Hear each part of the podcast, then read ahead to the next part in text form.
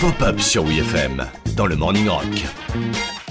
1982 pour la pop culture, c'était un peu comme 1998 pour le merchandising de maquillage bleu blanc rouge, une très grosse année. Je crois qu'après avoir vu ça, on peut mourir tranquille. Sortie au cinéma de E.T., arrivée de l'ordinateur de jeu Commodore 64 dans les foyers, arrivée de Thriller de Michael Jackson dans les bacs et des nouveaux G.I. Joe dans les rayons des magasins de jouets. Personne ne va, G.I. Joe Yo, Joe Coïncidence ou signe du destin, c'est également l'année de ma naissance.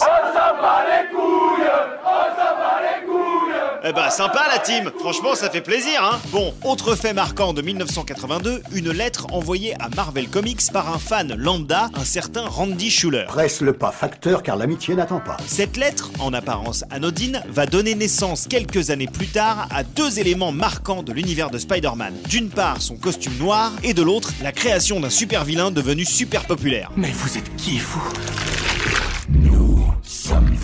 Punaise, ça me rappelle que les films Venom c'était vraiment nul. Le petit Venom en mousse qui s'élance avec sa toile de merde. Mais revenons à Randy Schuller, simple lecteur qui un jour se dit que ce serait cool que Spider-Man, dont il est très fan, upgrade un petit peu ses pouvoirs. Il envoie donc à Marvel une lettre comme ça avec l'idée d'un costume symbiotique qui se fixerait au port de sa peau pour améliorer ses capacités de 25%. Il suggère un design noir pour qu'il puisse mieux se fondre dans l'obscurité.